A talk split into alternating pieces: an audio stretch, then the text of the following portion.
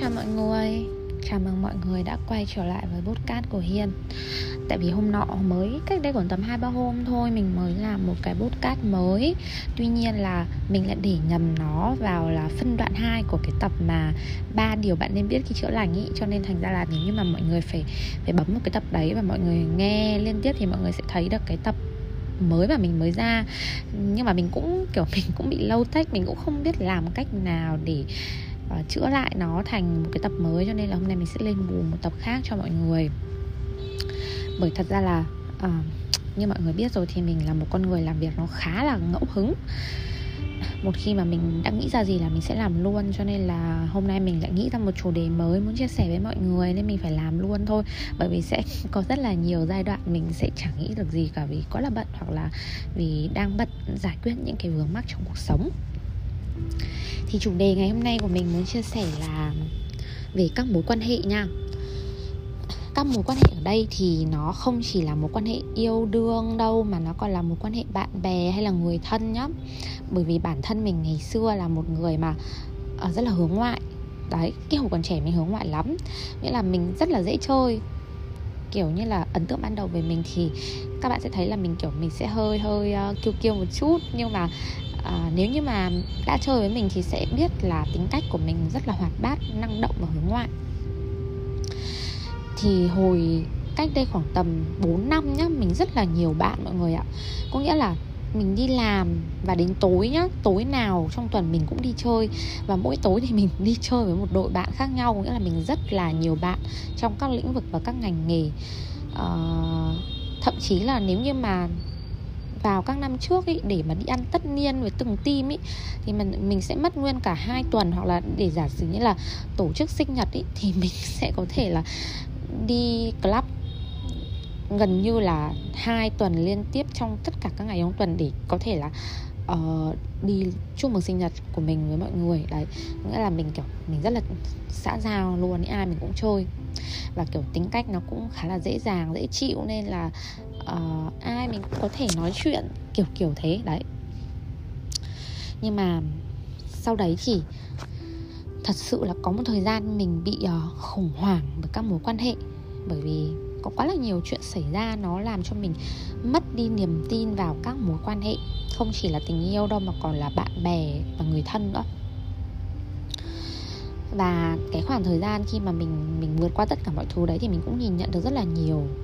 Và mới đây thì mình mới ngồi nói chuyện bạn của mình, là một cái người bạn mà chuẩn bị bọn mình bước sang năm thứ 7 chơi với nhau rồi. Đấy. Thế thì đợt gần đây thì mình có một số thay đổi nhỏ trong công việc, trong cuộc sống, nên là mình cũng thi thoảng phải hay đi gặp người này người kia. Là một cái việc mà 2 năm trước, thật ra là 2 năm trước nó cũng do dịch nữa, cho nên là mình không có cơ hội để gặp gỡ mọi người. Nhưng thật ra là mình cũng rất là hạn chế cái việc giao lưu, mở rộng mối quan hệ. Bởi vì lúc đấy mình cảm thấy nó chưa được an toàn cho bản thân mình. Mình cảm thấy cái vòng tròn của mình như bây giờ là quá đủ rồi, mình chỉ cần như vậy thôi. Nhưng mà đến năm nay thì do sự thay đổi trong công việc cũng như là cuộc sống, và cái bên trong của mình nó đã thay đổi rồi, nên là mình lại thích gặp nhiều người hơn, nghe nhiều câu chuyện hơn, và được tiếp xúc với nhiều người hơn. Có thể những cái người đấy họ sẽ không hợp tần số với mình, nhưng mà ít nhất là mình có thêm những cái trải nghiệm thông qua những cái điều mà họ chia sẻ. Đó là một cái điều mà dạo gần đây mình cũng khá là thích. Tuy nhiên thì mình không phải là mà có nhiều năng lượng để gặp được gỡ được tất cả mọi người. Thật sự với mình là mình đi gặp một ai đấy mà như là mới gặp nhá, mình sẽ bị mất năng lượng rất là nhiều. Bởi vì nếu như mà hợp nhau thì không sao nhá, nhưng mà sẽ có một chút gì đấy nó không hợp nhau thôi, là bản thân mình sẽ phải cố gắng để trò chuyện với họ, kết nối với họ. Nên là mình sẽ khá là trong cái việc là đi chơi với những cái người mà mới hay là gặp gỡ tiếp xúc với nhiều người thì thường là mình không phải quá là hứng thú.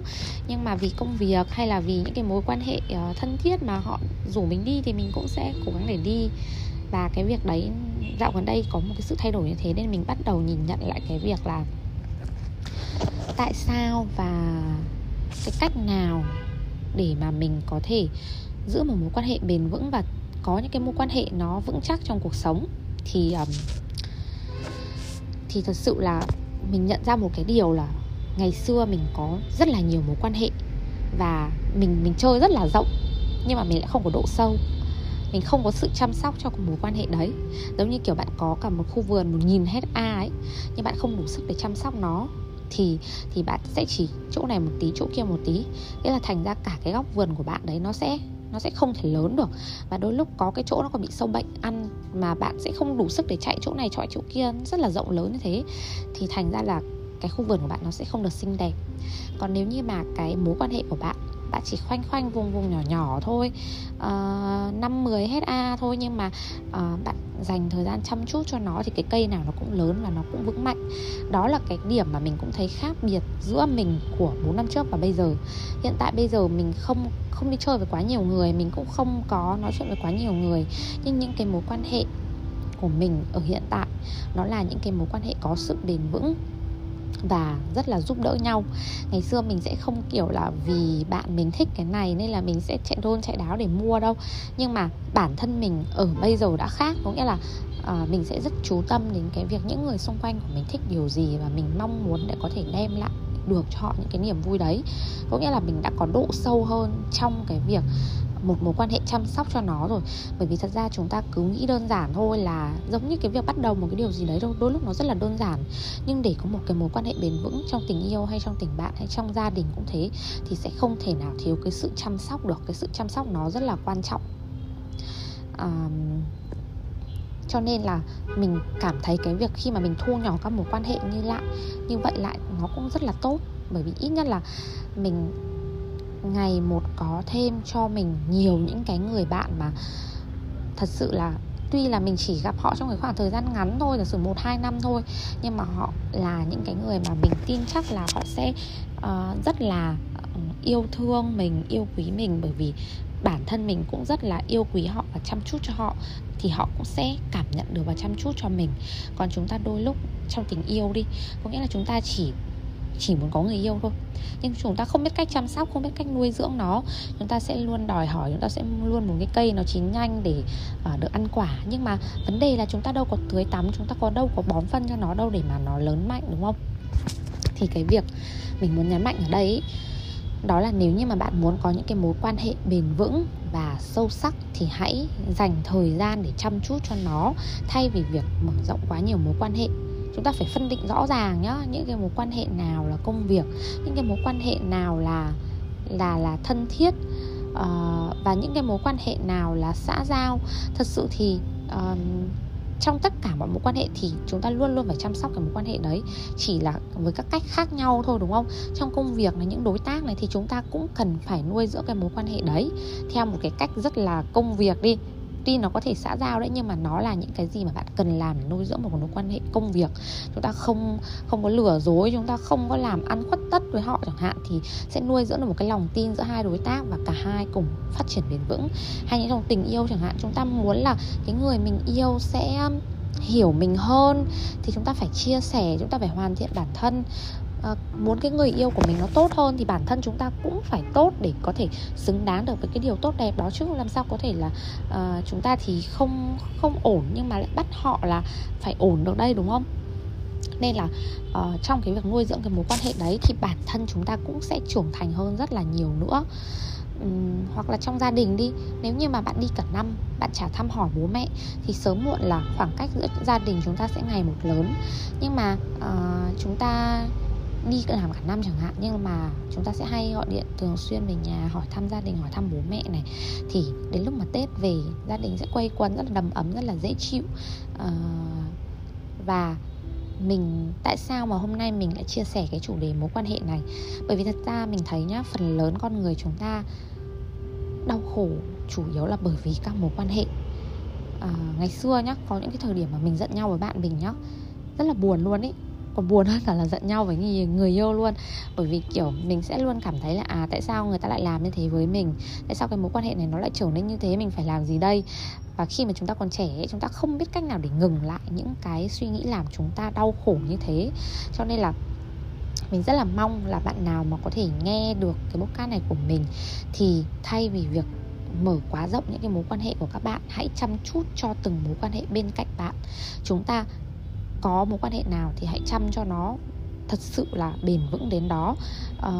Và nếu như mà chúng ta còn dư sức thì chúng ta lại mở rộng tiếp những cái mối quan hệ, miễn là trong tất cả mọi cái mối quan hệ đấy, chúng ta hãy chỉn chu, hãy thật sự chân thành và hãy thật sự là một cái đối tác, một cái partner tốt để ai cũng có thể.